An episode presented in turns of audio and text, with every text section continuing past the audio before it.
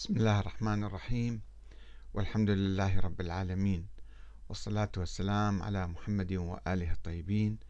ثم السلام عليكم أيها الأخوة الكرام ورحمة الله وبركاته. البحث في أسباب وعوامل تفرق المسلمين والتعصب للمذاهب التي تكونت عبر التاريخ. يحتاج إلى بحث عميق في الحقيقة وإلى معرفة آه، مصادر التعصب والانحراف. وقد بحثت ذلك في كتابي هذا آه، لماذا تفرق المسلمون الحقيقة والوهم في الخلاف الطائفي. والآن أود تسليط بعض الضوء على موضوع معين ساهم ويساهم أيضا في تكريس الاختلاف. وكما تعرفون الانحراف الذي حدث آه، في الأمة الإسلامية وأدى إلى انحطاطها وتفرقها وأيضا آه، غلبة الاستبداد عليها. يعود إلى تأويل بعض آيات القرآن الكريم تأويلا تعسفيا وأيضا يعتمد على تزوير أحاديث على لسان النبي الأكرم صلى الله عليه وسلم. أحاديث يختلقها آه، الرواة والحكام ويدعمها الحكام فتصبح كأنها حقائق. وأيضا بالإضافة إلى هذا التأويل التعسفي والتزوير في السنة النبوية آه، عملية الهبوط والانحراف والتعصب والتفرق في الأمة الإسلامية أيضا آه، هذه آه، تغذت بالحقيقة على آه، ادعاء رؤية النبي صلى الله عليه وسلم في المنام أو رؤية الله تعالى في المنام. وطبعا هذه الفكرة بنيت على أيضا أحاديث مزورة وأحاديث مختلقة. إلى أن يقول مثلا آه، الشيخ ابن تيمية أنه يمكن يرأة الله تعالى في المنام ويجيب يعني تفاصيل في ذلك. وروي عن الإمام أحمد بن حنبل أنه رأى الله تعالى في المنام 99 مرة. فهذا ما يعطيه طبعا آه، قدسية وهالة دينية ويؤدي بأتباعه إلى التعصب له أنه خلص هذا شاف الله بالمنام. أو شاف النبي بالمنام. أو الحكام أيضا كانوا يدعون ذلك. بعض الحكام والخلفاء كانوا يدعون أنهم رأوا النبي في المنام فقال لهم كذا وكذا وقال لهم افعلوا كذا وكذا. فيعطي الحاكم نفسه هالة مقدسة. وربما بعض هؤلاء الحكام إلى اليوم يحظون بقدسية واحترام مبالغ فيه أكثر من اللازم. يغطي على كل جرائمهم وسيئاتهم لأنهم مثلا رأوا النبي والنبي قال لهم كذا وكذا فخلافتهم تصبح دينية. ويمكن الآن أيضا يأتي بعض الناس إذا مو من من يعني يرون النبي بالمنام فيلتقون بالإمام المهدي مثلا. والإمام المهدي يبعث لهم رسائل وبالتالي يصبح هذا الشخص أنه هو مقدس وهو على صلة بمصدر الوحي أو بالله تعالى. وهذا ما يؤدي إلى التعصب والتبعية العمياء لأتباعهم ويؤدي إلى هذه التفرقة اللي تشوفوها في العالم الإسلامي. المصدر الخطير اللي هو هذا مصدر الرؤى والأحلام والادعاء ادعاء آه، الاتصال المباشر مع الله والنبي في الرؤى والأحلام والأحلام. فكلما كان يفتقد الحاكم أو إمام أحد المذاهب مثلا المنطق الديني السليم في مواجهة الحكام أو في مواجهة المذاهب الأخرى كان يلجأ إلى مصدر جديد لكسب الشرعية الدينية وذلك المصدر هو الرؤى والأحلام. وقد تفشى هذا المصدر آه، بين المسلمين آه، في القرن الثاني الهجري أو منذ القرن الثاني الهجري وما بعد ذلك. تفشى بين معظم الحكام وأئمة المذاهب وشكل ظاهرة ثقافية سلبية في المجتمعات الإسلامية مع الأسف الشديد. ترافقت وتنامت مع ظاهرة الانقسام الطائفي والتشرذم آه هذه الظاهرة التي عصفت بالعالم الإسلامي.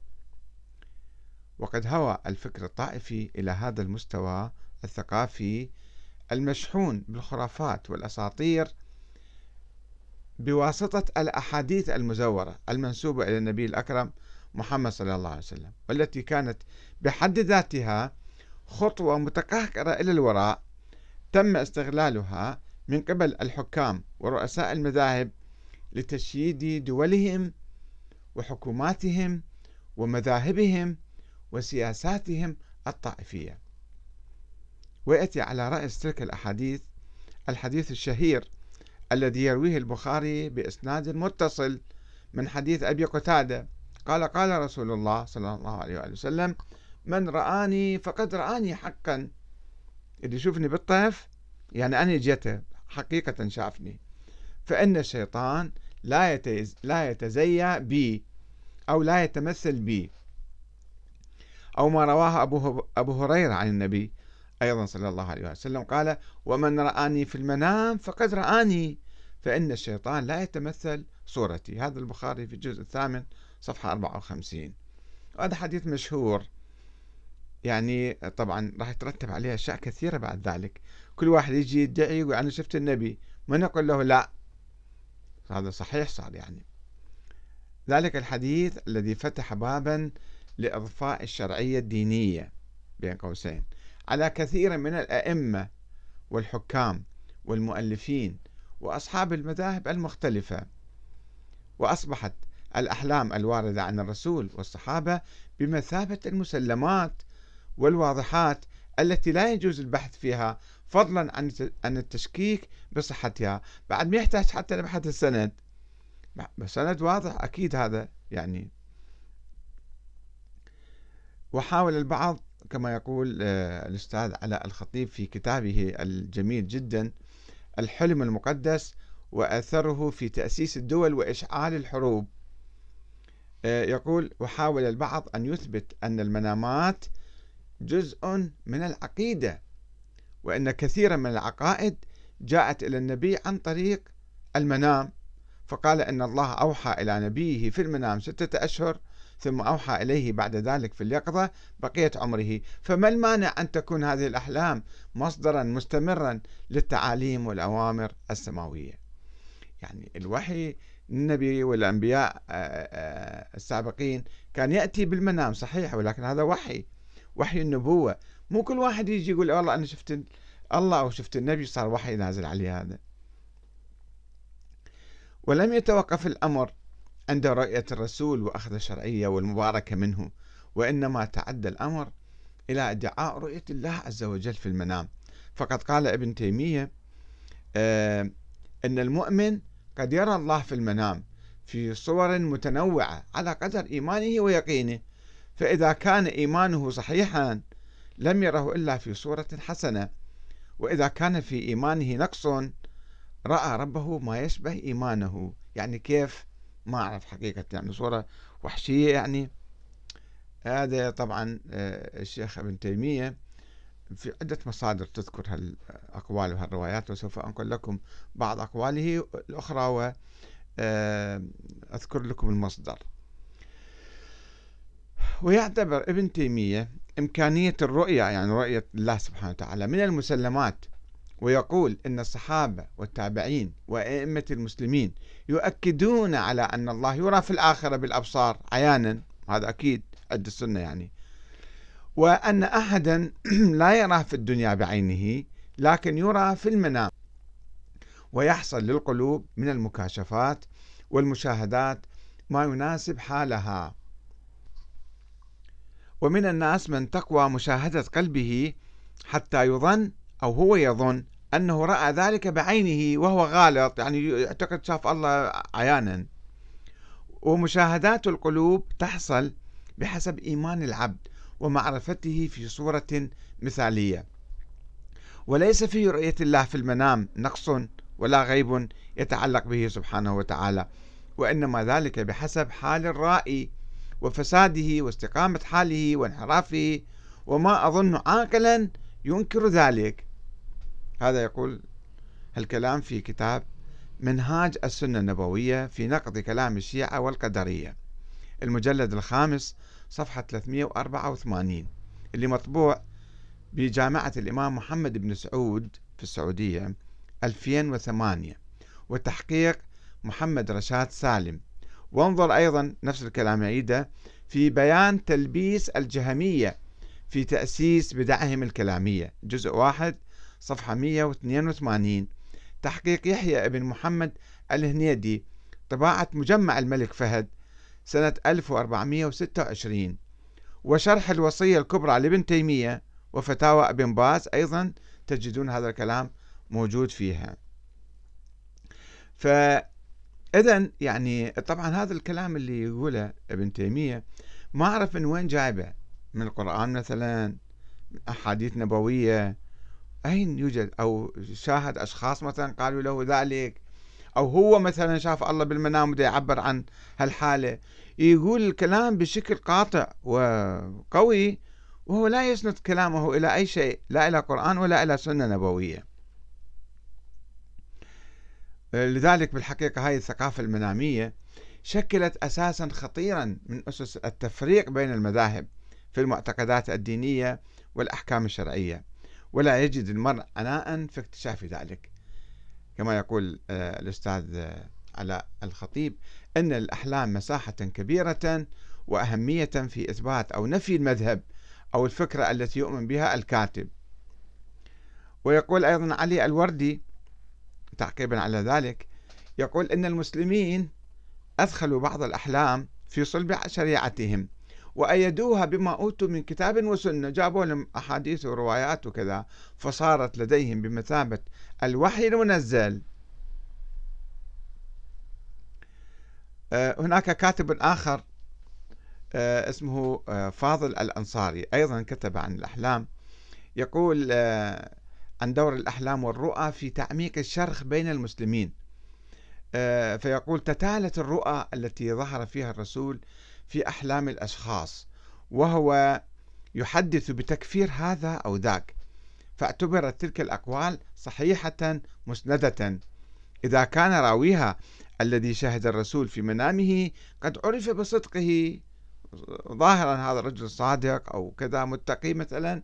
فكل ما يقول رأى آه، النبي وقال له فلان إنسان سيء فلان إنسان جيد. هذا كلام بعد يمشي.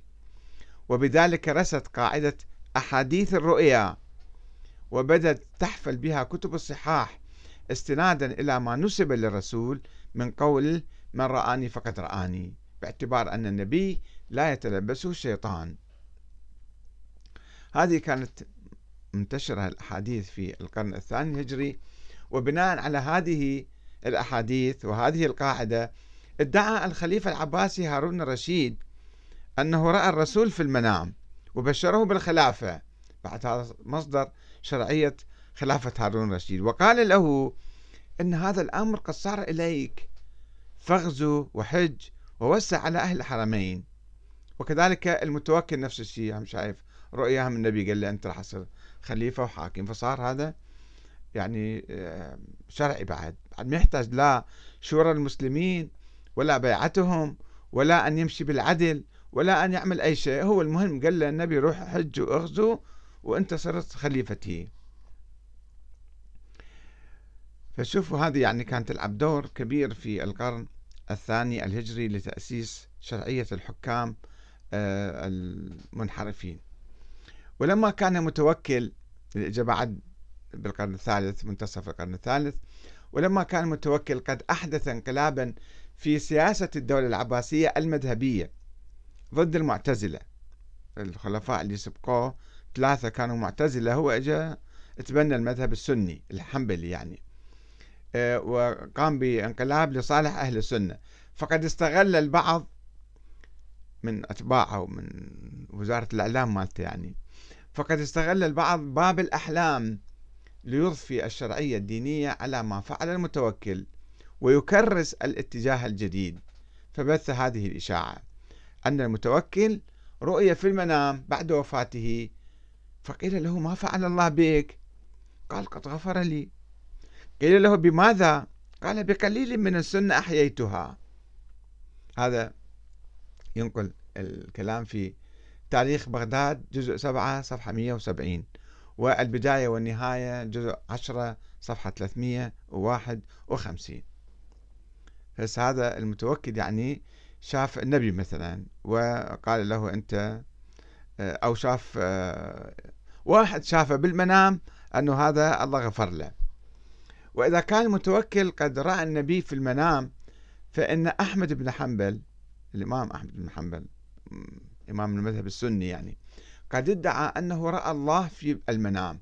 وجها لوجه حسب حسب ما ينقل ولده عبد الله عنه يقول سمعت أبي يقول رأيت رب العزة في المنام. فقلت يا رب ما أفضل ما آه، تقرب به إليك المتقربون. قال بكلامي يا أحمد. قلت يا رب بفهم أو بغير فهم. قال بفهم وبغير فهم. المهم أنت تقرأ قرآن مثلا فتتقرب إلى الله تعالى. هناك رواية أخرى يقول فيها أحمد أنه رأى الله تسعا وتسعين مرة. وفي المرة المائة سأل الله أن يعلمه شيئا فقال له هذا الكلام.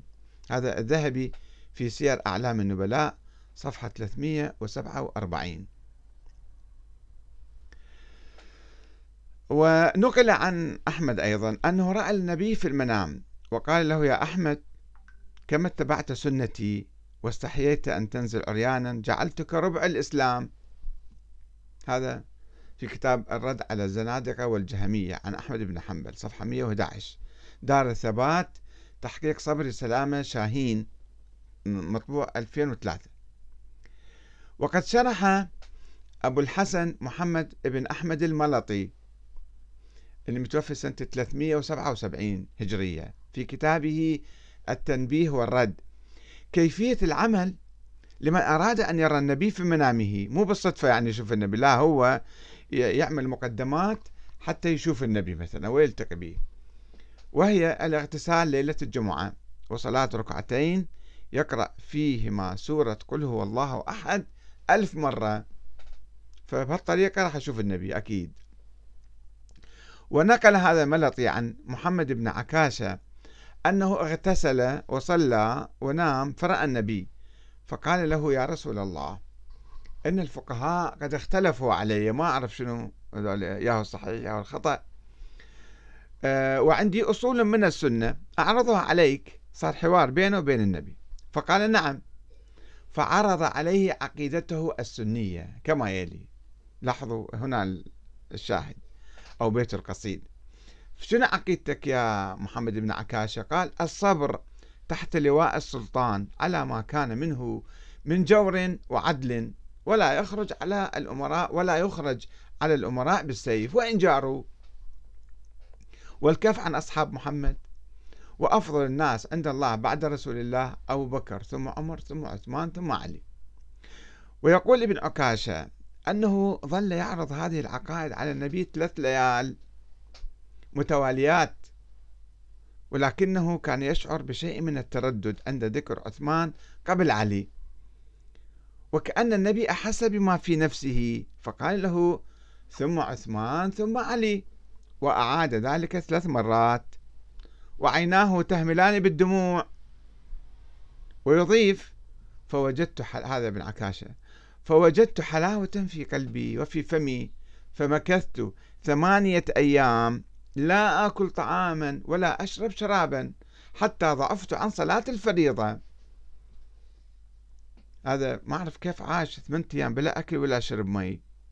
شوف الكذب يعني شلون يفضح نفسه بالحقيقة. هذا الملطي العسقلاني أبو الحسين محمد بن أحمد في كتاب التنبيه والرد على الأهواء والبدع. هو دي يجيب لنا بدع وأهواء ويدا يرد على يدعي أنه يرد على أهل الأهواء والبدع. صفحة 15 إلى 16 في المكتبة الشاملة على الأنترنت. تقدرون تجدون هذا الحديث. وقد روى الإمام أحمد بن حنبل هذا الحلم للمتوكل. عندما سأله قائلا يا أحمد إني أريد أن أجعلك بيني وبين الله حجة. ماكو الآن مراجع الشيعة يسمون نفسهم حجة الإسلام والمسلمين. فهذا أول من ابتدع هذا الأمر المتوكل وأراد أن يجعل أحمد بن حنبل حجة, حجة بينه وبين الله. فقال له فأظهرني على السنة والجماعة. وما كتبت عن أصحابك عما كتبوه عن التابعين مما كتبوه عن أصحاب رسول الله صلى الله عليه وسلم. فالإمام أحمد نقل له هاي القصة أن شلون يعني هذا بالمنام شاف النبي وعرض عليه آه، السنة أصول السنة وقال له من السنة الصبر تحت لواء السلطان. يعني روح نام. تخدير الأمة الإسلامية. وتخدير ومنعهم من النقد. منعهم من المعارضة أو المشورة أو لا أنت اسمع وأطع وروح نام. الصبر تحت لواء السلطان على ما كان منهم من جور وعدل ولا يخرج على الأمراء بالسيف. هذا هو الهدف بالحقيقة من إشاعة هذا الفكر التخديري بأحاديث تنسب إلى النبي. ما حد ما يقول لك هذا ما موجودة لا بالقرآن ولا بالأحاديث الثابتة عن النبي. ولا حتى بالأحاديث الضعيفة وإنما عبر الأحلام تصير أحاديث موثقة. فأحمد بن حنبل كان يعتقد أنه هذا حديث موثق عن النبي لأنه شاف هذا فلان. أما أحمد بن حنبل نفسه فقد أصبح هو موثقا جدا ومزكى أيضا بناء على الأحلام حيث شوهدت روحه بعد وفاته في السماء. كما يقول إبراهيم الحربي أنه رأى بشر الحافي في المنام. فقال له بشر قال له قدم علينا البارحة روح أحمد بن حنبل فنثر عليه الدر والياقوت. فهذا مما التقطت والطاء فتشكليته قدامه. فهذا مما التقطت. قلت فما فعل يحيى بن معين وأحمد بن حنبل؟ قال تركتهما وقد زارا رب العالمين ووضعت لهم الموائد. هذا أيضا يذكر الأستاذ علاء الخطيب في كتابه الحلم المقدس صفحة 193 عن ابن خلكان عن أبي الفرج ابن الجوزي في كتابه أخبار بشر الحافي.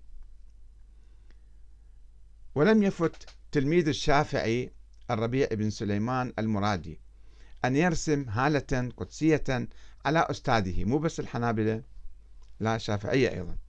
فيقول أنه رآه في المنام بعد وفاته. فقال له يا أبا عبد الله ما صنع الله بك؟ فقال أجلسني الله على كرسي من ذهب ونثر علي اللؤلؤ الرطب.